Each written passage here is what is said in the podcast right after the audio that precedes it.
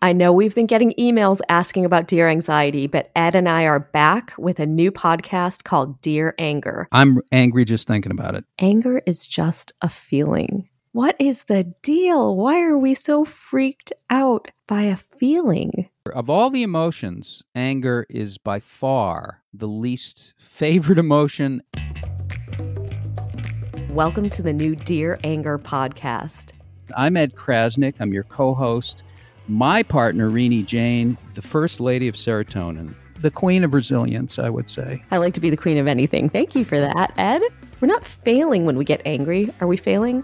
We're not failing, but the message, loud and clear, is that we are. And that's what we've learned. That's what everyone has told us. It's really hard to convince someone that anger is not bad. And it can even, wait for the radical statement, be good.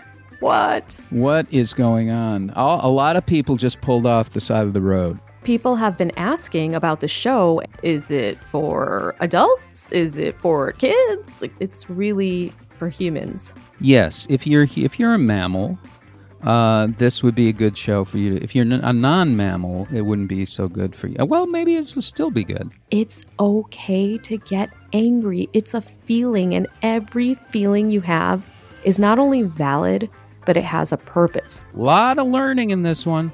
So stop what you're doing and subscribe. Unless, of course, you're driving. Pay attention to that. You can find Dear Anger on iTunes, Google Podcasts, Spotify, all the best places for podcasts.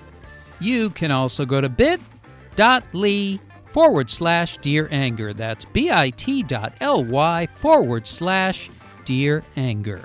Thanks for listening. We can't wait to get started. But remember, it's Dear Anger. It's not I Hate You Anger, which was the working title.